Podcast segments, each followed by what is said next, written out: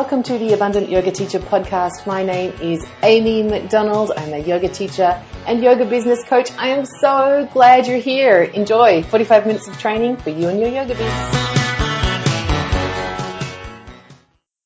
Hey everyone, it's Amy McDonald here. Welcome to Abundant Yoga Teachers, the podcast. Uh, it's great to see a bunch of you here live. Say hi, folks. Everyone who's joining me here live, type something into the Q&A box so I can say hello back. I'm a bit croaky this morning, so apologise for that. Um, let's see. Uh, Rachel's here. Rachel's here. Yay! Who else is here? Type type me a hello into the Q and A. Today we're talking about three ways to keep your classes interesting, and I um I feel called to share on this topic because so often people reach out and ask me, you know, I'm worried that my students are going to get bored. I'm worried that uh, I'm teaching the same old stuff, that maybe people aren't coming anymore because, uh, you know, I'm not being interesting enough.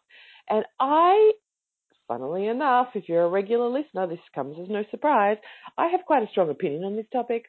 Um, so I've got three things I'm going to uh, share with you that I think are easy ways to keep your classes more interesting and also just really to um, to, to remind us all about why we teach and why people come to yoga in the first place. So that's my intention for today. Hello, people are typing into the Q&A, but I can't see your names. I want to say hello back. Uh, before we jump into that, a couple of things. One, so I teach on Wednesday nights, which for me was last night. And uh, I wanted to let you know this. So I've been teaching for nearly 10 years now, and I've got quite a you know good following in my town. I have amazing teachers, and I've done a bunch of trainings. Last night in my class, I had four people attend. I'm just going to declare it. Four people came to my class last night. So for anybody else, I know some of the people in GYYB were feeling bummed out and um, a bit you know, like they weren't being super successful because they were having small numbers. Last night, I had four people in my class. Uh, it happens to all of us. Here's the cool thing, though, from a business perspective. I had four people show up. I had 14 people pay. So if you are running classes, for people who run classes like me, fairly uh, freelance, rent space, pay by the hour, um, if you are running your business on a casual basis, like people just pay when they show up, having four people show up, if I had four people show up, I would have worked, walked home with, after I paid my room hire, 70 bucks in my pocket. That would suck. That would suck, right? And if you think about it, I taught for 90 minutes. It takes me 15 minutes either end to get there and set up. So there's two hours. I spent probably 20 minutes planning the class and 40 minutes practicing it. There's another hour. So, you know, I would have spent a good three hours to make $70. That would suck. That is not a living wage.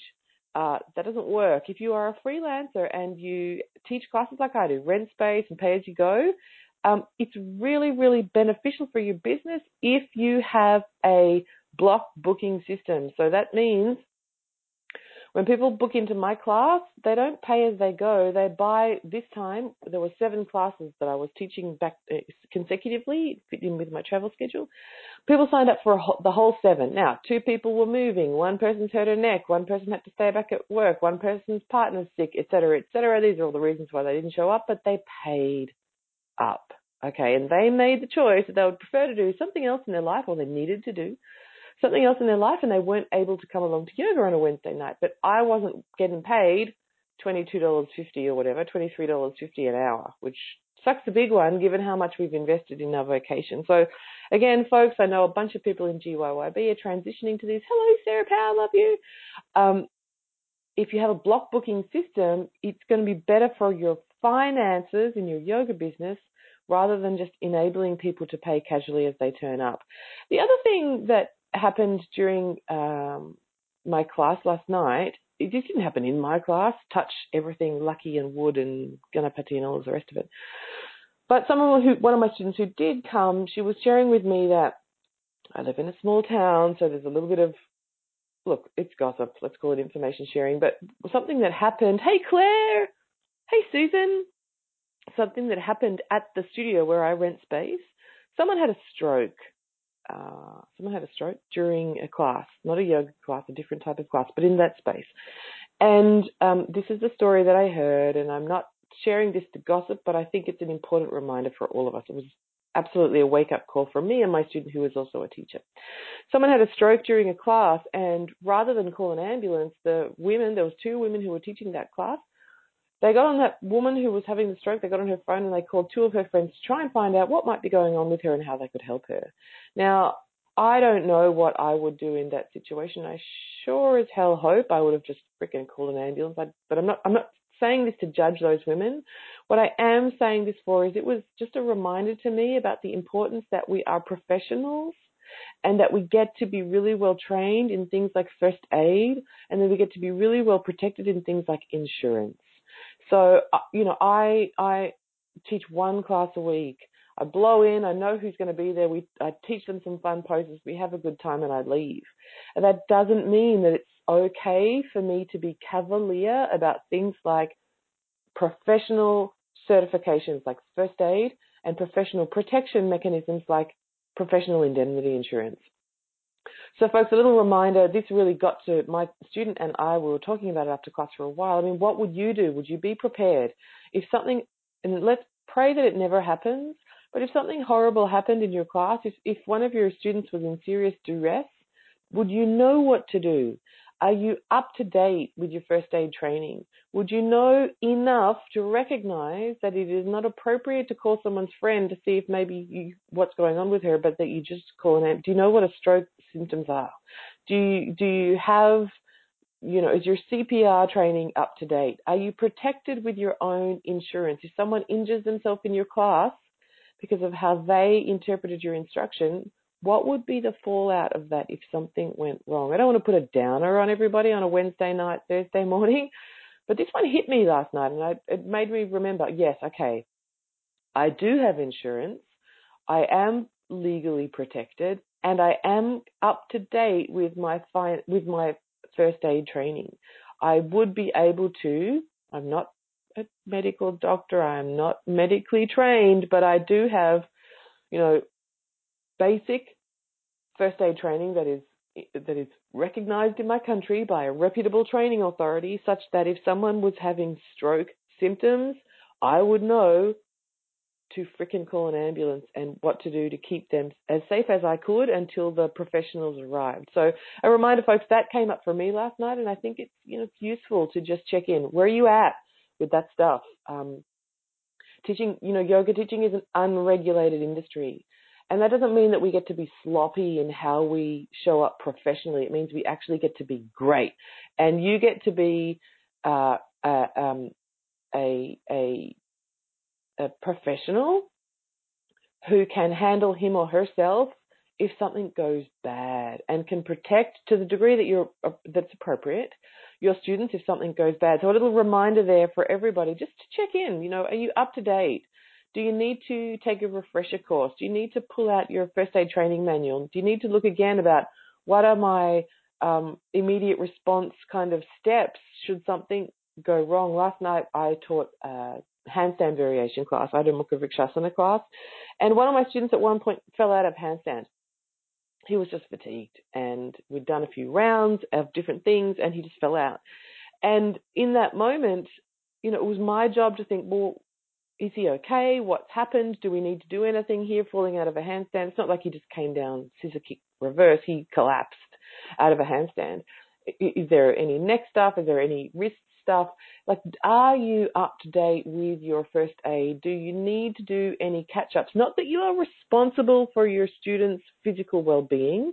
Obviously, we know to talk them through things well. We know how to convey that it is their responsibility to treat themselves well, but it is still our job to protect people. And it is still, I believe, being a good yogi to have mindfulness about your duty of care. So that's all. That's uh, Amy getting a little bit mumsy with everybody um, today because that one shook me up. I've got to say that one shook me up a little bit, and uh, I don't want any of you to ever be in that place where you're thinking, oh my God, I don't know what to do. This is probably nothing. I'm going to treat it lightly when actually it could be potentially serious. Um, there you have it. Uh, get yourself up to date and insured, up to date with your finances and insured with your uh, business. You deserve it. Yoga deserves it. Your students deserve it. Okay, so back to the topic at hand. Let's see. Before I do that, let me jump in and say, who else has said hello to me this morning? A tr- tribe of you here. It's so cool. Okay, type me a hello into the Q and A box. I'm loving seeing some new faces and some, well, names. I can't see your face. Don't worry if you're if you're um in bed, tucked in bed already. If you're in the UK or if you're still in bed, if you're in Australia. I promise I cannot access your computer video. but I can see your name, so type me hello. All right, so let's jump into the topic. Three things to keep your classes more interesting. One, actually, no, preamble. No one, no one, no one thinks about your class as much as you do. No one takes it as seriously as you do. No one is thinking, how can I make this more different from what I taught last week as much as you do? So first recognize for most of us, uh, it's different if you have a cult following and people come to every class that you ever teach, you know, nine times a week. But for most of us, for most of our students, they're not thinking about yoga in between yoga. Maybe they have a bit of a home practice. Maybe they got themselves a YogaGlo subscription. But for most of them, for, for my people, yoga is something that they do on a Wednesday night because they know it's good for them and they have a bit of fun and then they go do something else. They go for a beer on a Thursday night, they go to trivia on a Wednesday, on a Friday night, and on the weekend they mow their lawn and play with their kids, right? So understand that the level of emphasis that you put on keeping your classes interesting is probably unique to you okay? And that, um, and so that's number one. Number two, remember people are coming to you to learn yoga asana, maybe some pranayama, maybe some meditation, maybe a little dusting of philosophy, but they're not coming to you for uh, like wild entertainment. They're not coming to you for Cirque du Soleil. They're not coming to you to to have their minds blown and to have Shaktipat in 75 minutes of yoga. So take the pressure off yourself. If you are expecting yourself to be wildly entertaining and offering up a spectacle, an extravaganza of yoga asana sequencing every week, no one else expects that of you. No one, not even your teacher trainer. Think about it. They're, who, I don't know, I don't care who you did your teacher training with, but I'm fairly confident that your teacher would much prefer you to teach a solid, reliable, intelligent class than anything that is whiz bang fancy pants. That's a techni- that's a technical term, whiz bang fancy pants, right? So let's just remember that no one is focusing on this as much as you, and no one has expectations that are as high as you may have for yourself if you are interested in this topic. Now, with that preamble, let me jump into my three tips. When people tell me that they're worried that their classes are getting boring or they're um, they want to know how to make their classes more interesting. One of the things that I like to recommend is that you go deeper versus wider. I love this principle pretty much in everything, like my business, what I watch on Netflix, how I garden, who I date, right? Like go deep versus wide. Go specific versus the the yoga asana buffet. You don't need to get through light on yoga in an hour to make your classes interesting. Get more specific, nerd out more, go into detail more. Last night I taught an Adho Mukha Vrikshasana class. My classes these days are only 90 minutes, which is a bummer. They used to be two hours, but hey, you know, things change. I don't have as much time to play with people as I used to. But in 90 minutes, I taught this. So this class is about handstand, and we did um, during the course of that class, we did one, two, three, four different handstand variations in 90 minutes because I'm going for a handstand class.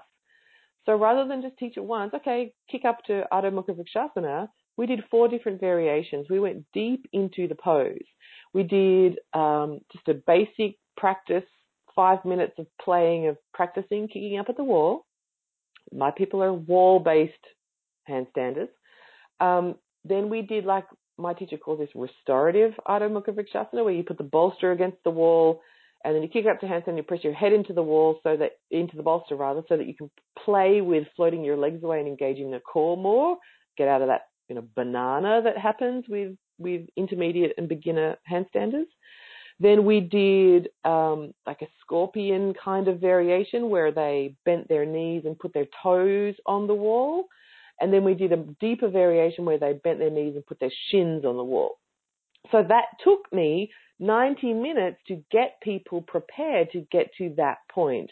So we did a whole bunch of stuff like we did a whole bunch of Shalabhasana stuff to wake up the back, remind them that there is musculature back there.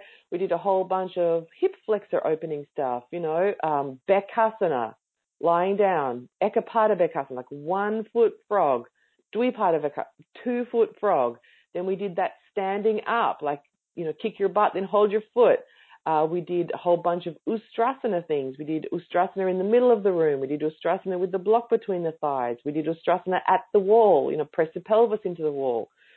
And Ustrasana camel pose.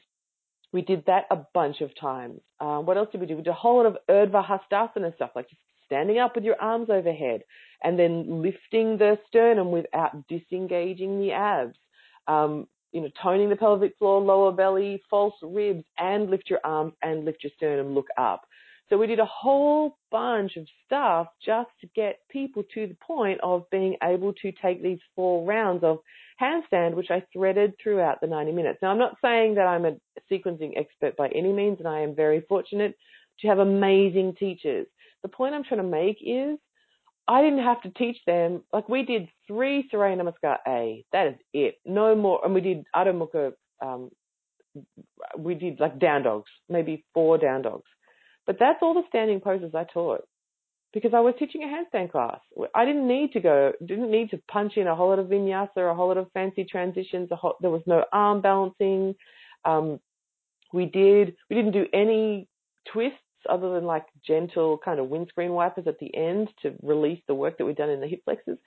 There was nothing else in there other than what did my people need to do to prime their bodies to get them into these four rounds of handstand. So my point here is you don't need to be fancy with your sequencing. This is a point specifically about sequencing. You need to be thorough. And people really value repetition. That doesn't mean that you need to do the same thing every time, but that you can repeat something and vary it as you go. So we we started with some like warm up stuff, uh, Supta Padangusthasana, uh, uh, downward facing dog, um, and then we chant the invocation, do some pranayama. We do that every week. Every week, my people know that we're going to take Anjali Mudra, chant Om, take Sankalpa Mudra, set our intention, takes a few rounds of Nadi Shodhana Pranayama. I do that every week. People don't find that boring, they find it reassuring because it's the same. I'm not trying to be interesting in, in the sense of variety. I'm trying to be interesting in the sense of depth and familiarity. Then we did three rounds of Surya Namaskar A, and then we took a first up five minute handstand go practice. Remember how to kick up, remember how to get to the wall, remember how to what to how to set your hands, how to engage your abs, all of that sort of stuff. Then we came back to the mat.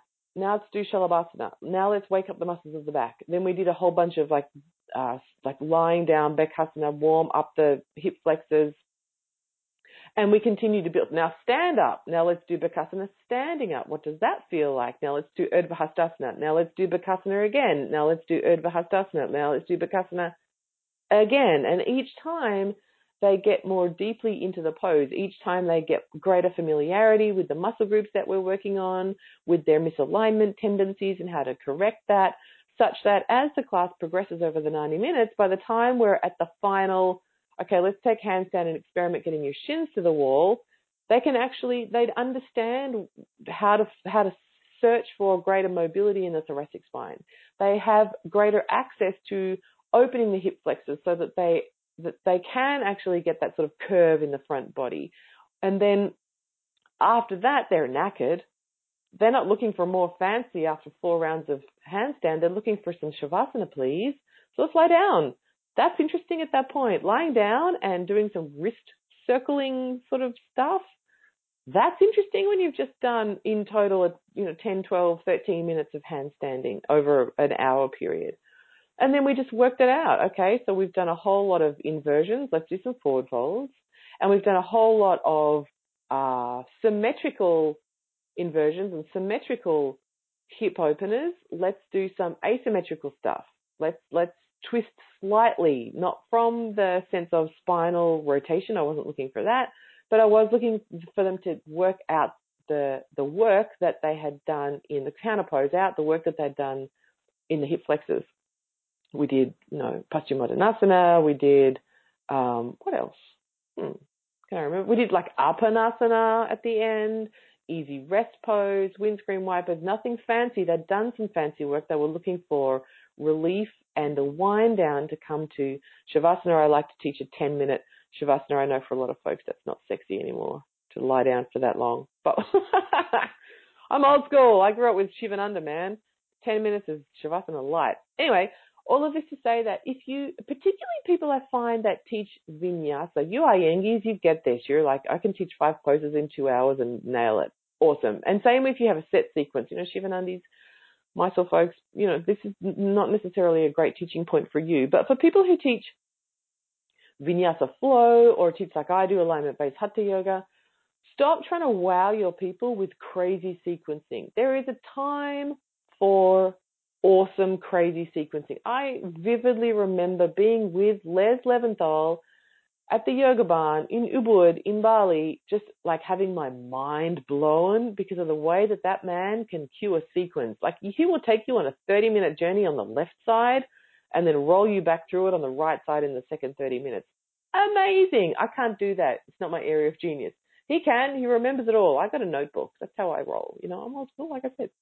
Um, there is a time for that, absolutely. There is a time for, holy crap, I'm in Bird of Paradise. I never saw that coming. I mean, we all love those classes, but your students don't need that every week to keep coming back. Go deeper, whether you want to go deeper with like anatomy. You know, what is, if, if you teach a peak pose kind of situation, if you're going for something, you know, maybe you're going for Urdhva right? Full, what do you call that in English, folks? Help a sister out. Full wheel? I don't know what you call that, but the big Mac Daddy backbend. If you're going for Urdhva what do you need to get there? What do your people need? They need a whole bunch of shoulder stuff. They need a whole bunch of hip flexor stuff. They probably need a little bit of baby back bends to get there. Bhujangasana, Urdhva Mukha Svanasana, um, you know, up dog, cobra pose. Maybe they need Ustrasana, camel pose, whatever you like to teach to get them there.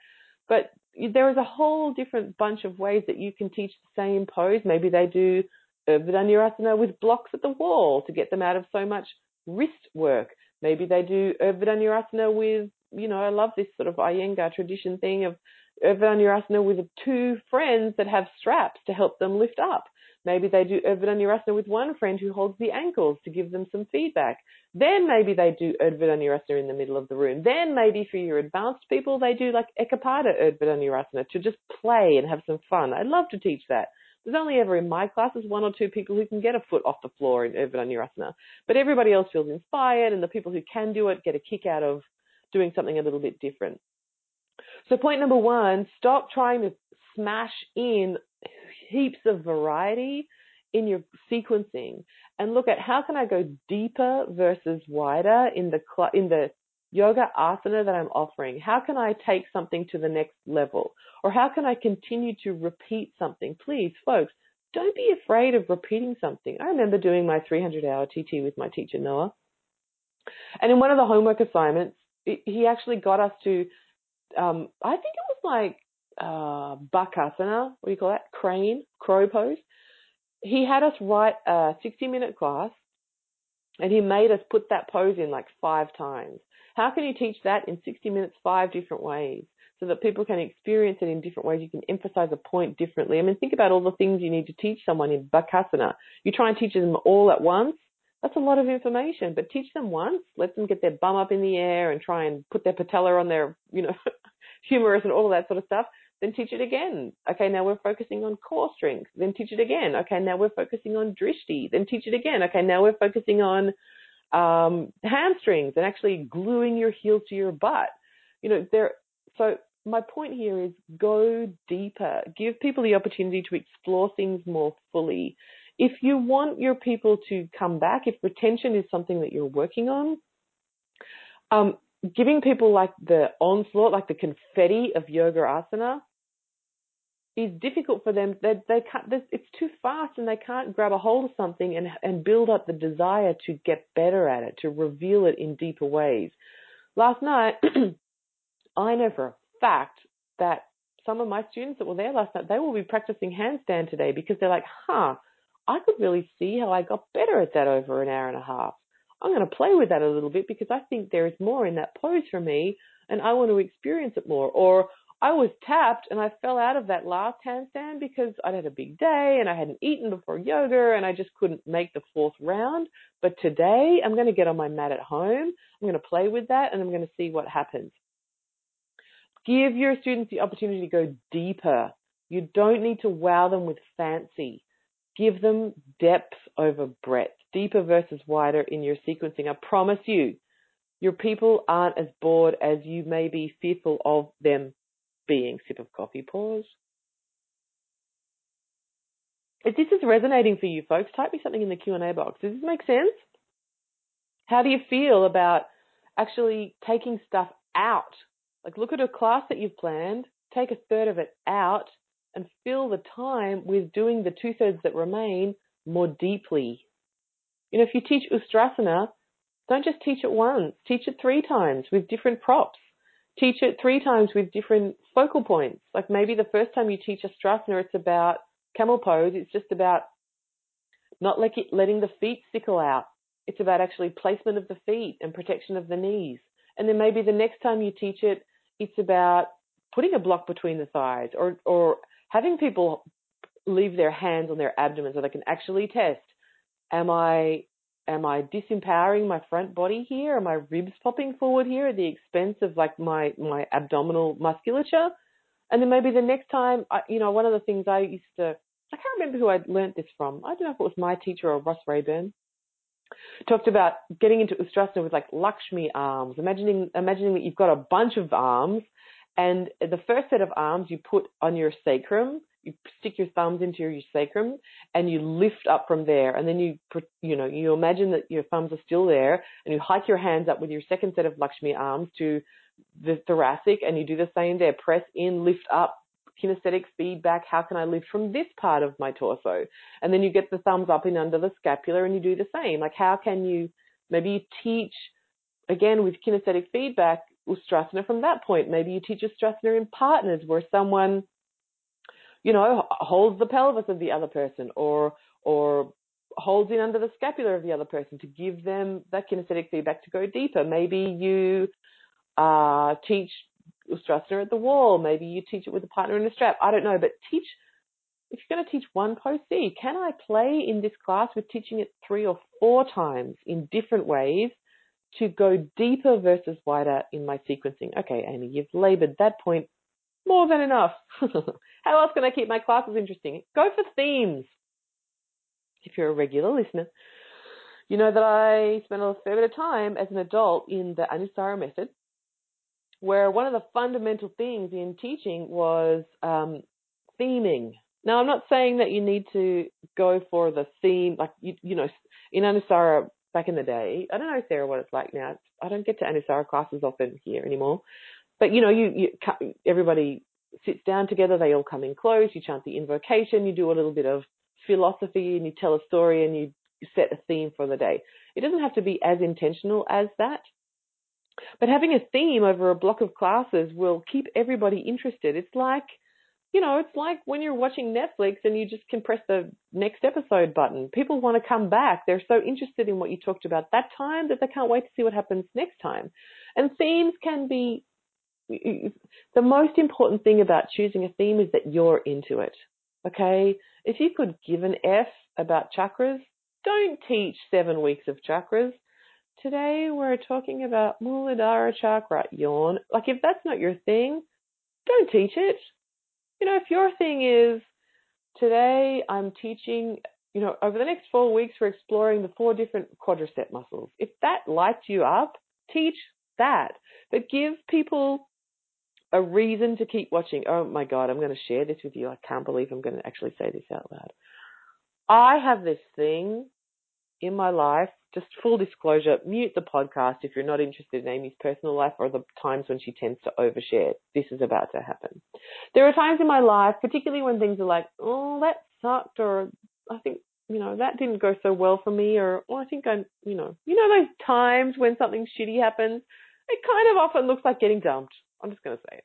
And my solution for a short period triage moment is, here we go. This is the disclosure moment. I'm going to watch all the Jason Bourne movies from the beginning to the end. I can never remember what order they go in, but it's kind of interesting to watch Matt Damon over like a 12 year period. Anyway, that happens. I said it out loud, yes. Amy watches the Jason Bourne movies in some kind of binging situation, which may or may not involve non dairy coconut based ice cream out of a tub. I'm just saying, you've been there, don't judge, you know it. You've got your version of this. Anyway, oh, yay, I'm not the only person who watches Jason Bourne in a bingy way too. It, you know, there's years in between. I'm not saying I do this every weekend, but there are times in my life, I don't know what your thing is, but you have it. Anyway, my point is, you watch one of those suckers, you want to watch the next one. Now, they hang together. This is quite a good analogy, as it turns out. Uh, they hang together. You can just watch one, you feel satisfied. That was good. I watched the Bourne Ultimatum. I'm feeling good. Okay, I want to go to Italy and drive a Mini Cooper downstairs. Nailed it. And also, I'm kind of interested to see what Jason does next time, right? So that's what theming across a range of classes does for your students. kind of. I hope you're following my metaphor. God, 6:30 on a Thursday. the sun has not come up yet, folks. If you're wondering if Amy's gone a little bit even past Amy like boundary today, that's fine. Um, but but you know, it does help people come back. So what would a theme be for you? And here's the thing: you don't even need to make it open to your students. If it interests you, then awesome, good. That you know, it's going to help your classes hang together. You don't need need to explicitly state to your students, "This is the theme for the next seven weeks." You might one of my former clients, they have a theme every week. They write it on the blackboard in the reception of their studio. All the teachers teach on that theme across the 30 classes they have on the schedule.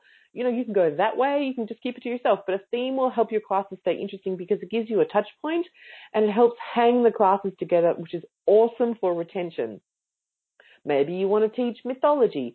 Maybe you want to teach um, yoga anatomy. You know, you want to go into the nadis or the chakras or um, the koshas. I mean, how, how, lucky are we in yoga? There are so many systems you could teach on the the the the gunas, the um, um, the tattvas, right? There's a squillion things you could teach on in that way. Maybe you're a Patanjali person and you want to teach on the Yoga Sutras. Maybe you want to teach out of the Shiva Sutras or the Hatha Yoga Pradipika or the Vijnana Bhairava or the Radiant Sutras or whatever, right? Um, Maybe you want to go that route. Maybe you're more of an anatomy geek. Maybe you want to do, okay, week one is the shoulder girdle. Week two is the pelvic girdle. Week three is et cetera, et cetera. Maybe you want to look at, um, you know, anatomy on a different level. Now we're talking about, today we're talking about the skeletal system. Then we're talking about the muscular system. Then we're talking about the endocrine system. Then we're talking about fascia and connective tissue. You know, what, what, what would light you up? Um, maybe you know if you teach from a different tradition um, you know if you teach christian yoga maybe there are you know, scriptural teachings that really make sense and hang together for you that you'd love to teach over a sequence of classes um, maybe there is something going on in your community that that makes sense. Maybe you're a color therapist or an aromatherapist or uh, you teach you know you're a tcm person and you want to teach about meridians. What would make sense from a theme perspective that you could hang a bunch of classes together? And that's really going to help keep your classes interesting as well. And it will also keep you interested. So it's not like every week you have to sit down and plan a plan a whole bunch of independent classes but that you can be thinking ahead okay, I'm teaching a class right now on the main characters of the Mahabharata. What is the class today? Who is the character I'm teaching about? What are his qualities and how can I build them into a class? If today's class is the Bhima class, right? If I'm teaching a class all about the character of Bhima, What does that look like? That looks like strength. That looks like, you know, um, certainty. That looks like so some pretty big, tough yoga asana. I'm probably going to get a whole lot of warriors out for that class. I might even make jokes about holding clubs or you know, you know, uh, protecting my wife and making an oath and et cetera, et cetera. Like themes can be so much fun and they're going to help you stay inspired. I totally recommend. And, and like I said, they're great for retention. I've got one more point, folks. Anyone have any feedback or any questions on anything I've shared so far, other than I'm not the only one who likes to binge watch Jason Bourne? it's Matt Damon. It's Europe. There's Mini Coopers. You know, come on. There's good stuff in there. You know, actually, on that, there's no real plot. Actually, it's like Treadstone is evil and Jason Bourne is the good guy. There's nothing else other than just driving cars around Europe, really. But anyway, that's enough of that. Who knew you get Jason Bourne reviews when maybe I need to sit down and watch them all again and eat ice cream. Just saying. All right. Uh, no questions. I'm going to plow on with my third and final point. I don't if you can all still. Oh yeah. Uh, my third and final point. You want your classes to be interesting. You have to be interested. How do you do that? Go to more classes. I know I make this point all the time, but folks, go to classes, support each other, support the yoga industry. Go be a student as much as you can. Go to all the classes. Go to the shit ones. Go to the brand new teacher ones. Go to the ones where if you were honest with yourself, you would probably say something like, her classes are a bit crappy, or I don't like how she thinks she's so fabulous because she looks like that, or I don't, her, she should never teach a shoulder stand without three blankets, or go to all of them. Like break down the barriers about me versus her or him. Like open up your heart, rip it open, Hanuman style, go to classes, whatever you can get yourself to, go do it. I go to my students' classes.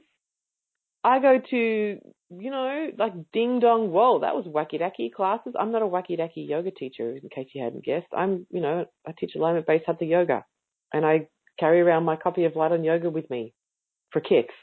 I'm fairly, you know, boring with my, I, I, like good alignment. I like to keep the body safe.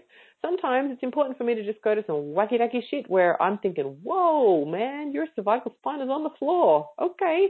I'm going to protect me. You do you. You know, it's good for me. It keeps me interesting because I'm being exposed to different stuff all the time. Yes, I seek out awesome teachers. I am so blessed to have studied with some of the world's best teachers. I can't tell you the thrill I had sitting in Pune listening to Geeta Iyengar teach yoga. Amazing.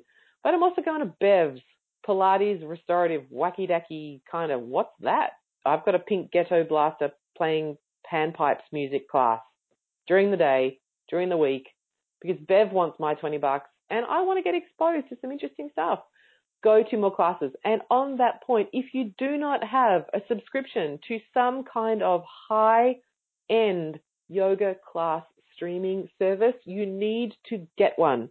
I do not have an affiliation with any of these services, but I can tell you whether it's Gaiam TV or Yoga International or Ekhart Yoga or YogaGlo or whichever one, Wanderlust, whichever one you want to pick, get one. You need to have one. It is a business expense. Claim it as a business expense for your business. Get yourself a monthly yoga subscription. Why? Because it is important for you to sit and watch classes. Yes, do them, but sometimes sit and watch. Take notes.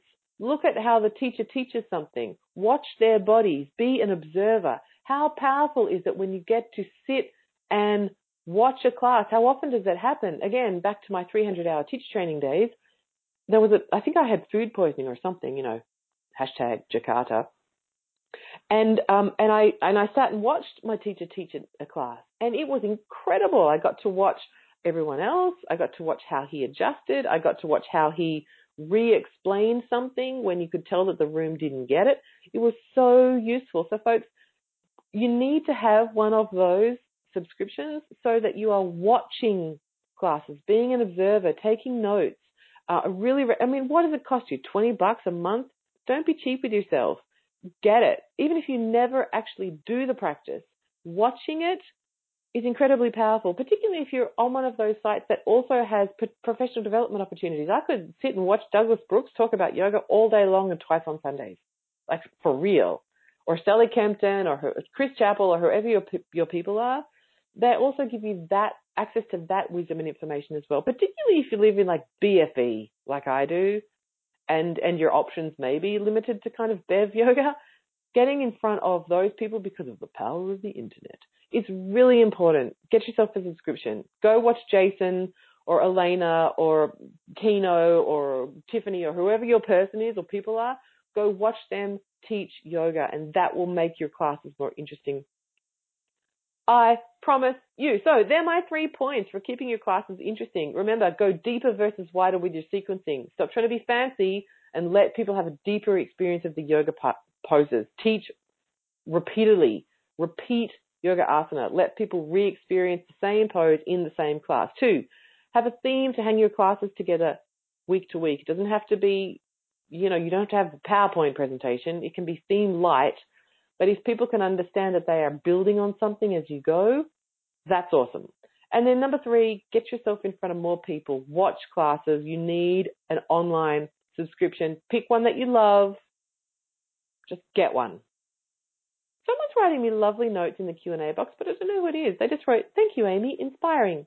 Uh, kiss. Yay! Don't know who you are though. So sweet. Tell me who you are. So folks, they're my points. Any questions on any of those, type them into the Q&A box. Got a little bit more time today. Uh, one more thing I wanted to mention, but if anyone has any yoga business business of yoga questions or would like some coaching, now's your chance to get those answered. You can type them into the Q&A box or if you're listening on the web call, you can press the raise hand emoji on the menu there uh, to raise your hand and I can unmute you.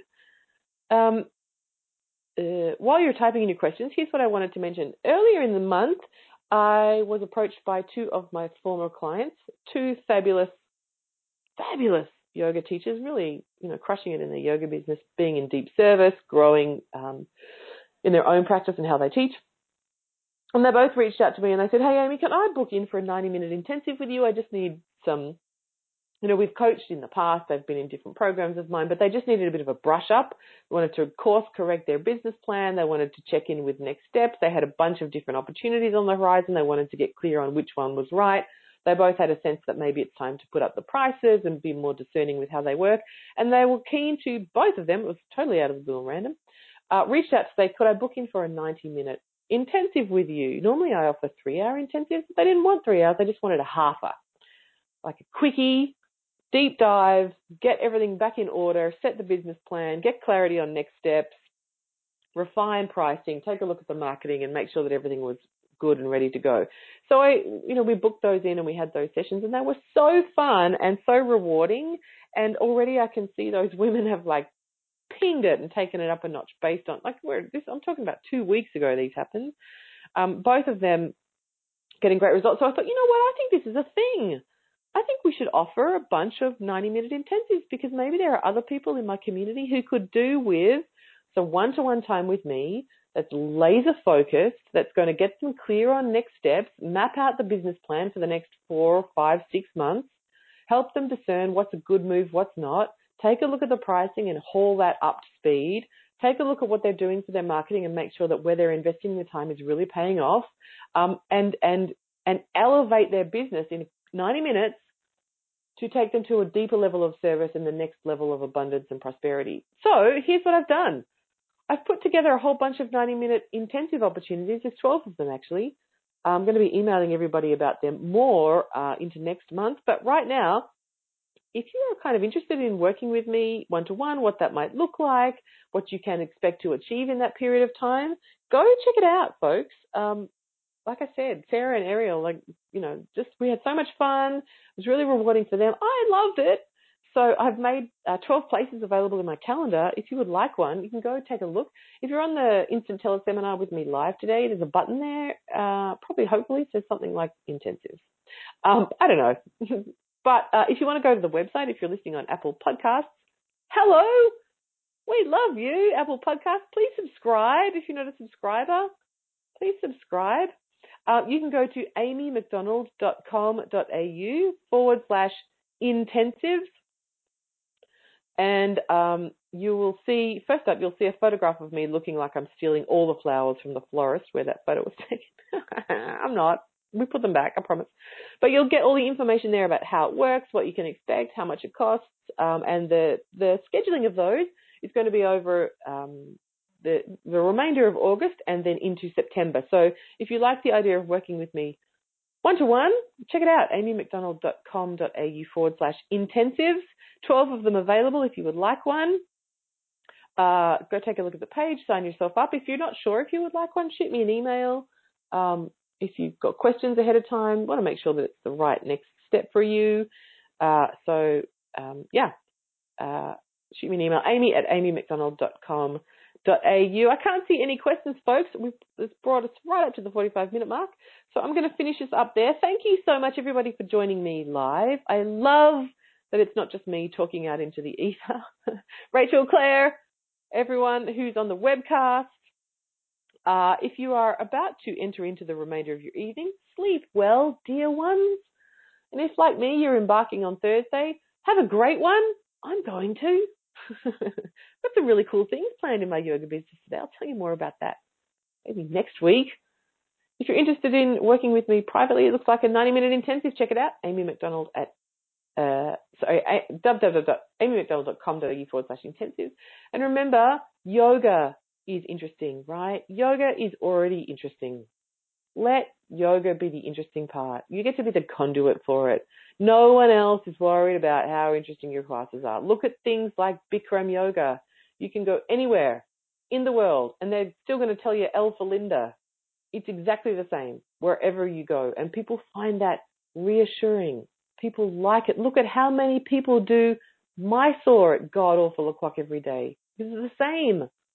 People aren't looking for fancy. Sometimes we are. Sometimes we love to be wowed by a little bit of, oh my God, how did I get here? But for the most part, we have enough fluctuation and variation in life. Yoga is a place where we want to come rest and digest. We want to let the nervous system take a break. So giving people repetition, teaching them something they already know, we actually find this calming. It's good for us. It's good for our practice. Yoga is interesting in and of itself. You don't need to impress people. Take them deeper versus wider. Hang things together to keep people coming back, Jason Bourne style, and make sure that you're staying inspired and interested yourself because that will come through in your classes. Have a gorgeous day, everybody. Thanks so much for joining me. If you're on Apple Podcasts, press the subscribe button, leave me a review. I'll love you forever. I absolutely promise. Take care, folks. Bye. I hope you enjoyed that fabulous yogi superstar. Want more from me? Subscribe to this podcast or follow me on Insta at Amy Yoga Biz Coach. Talk again soon.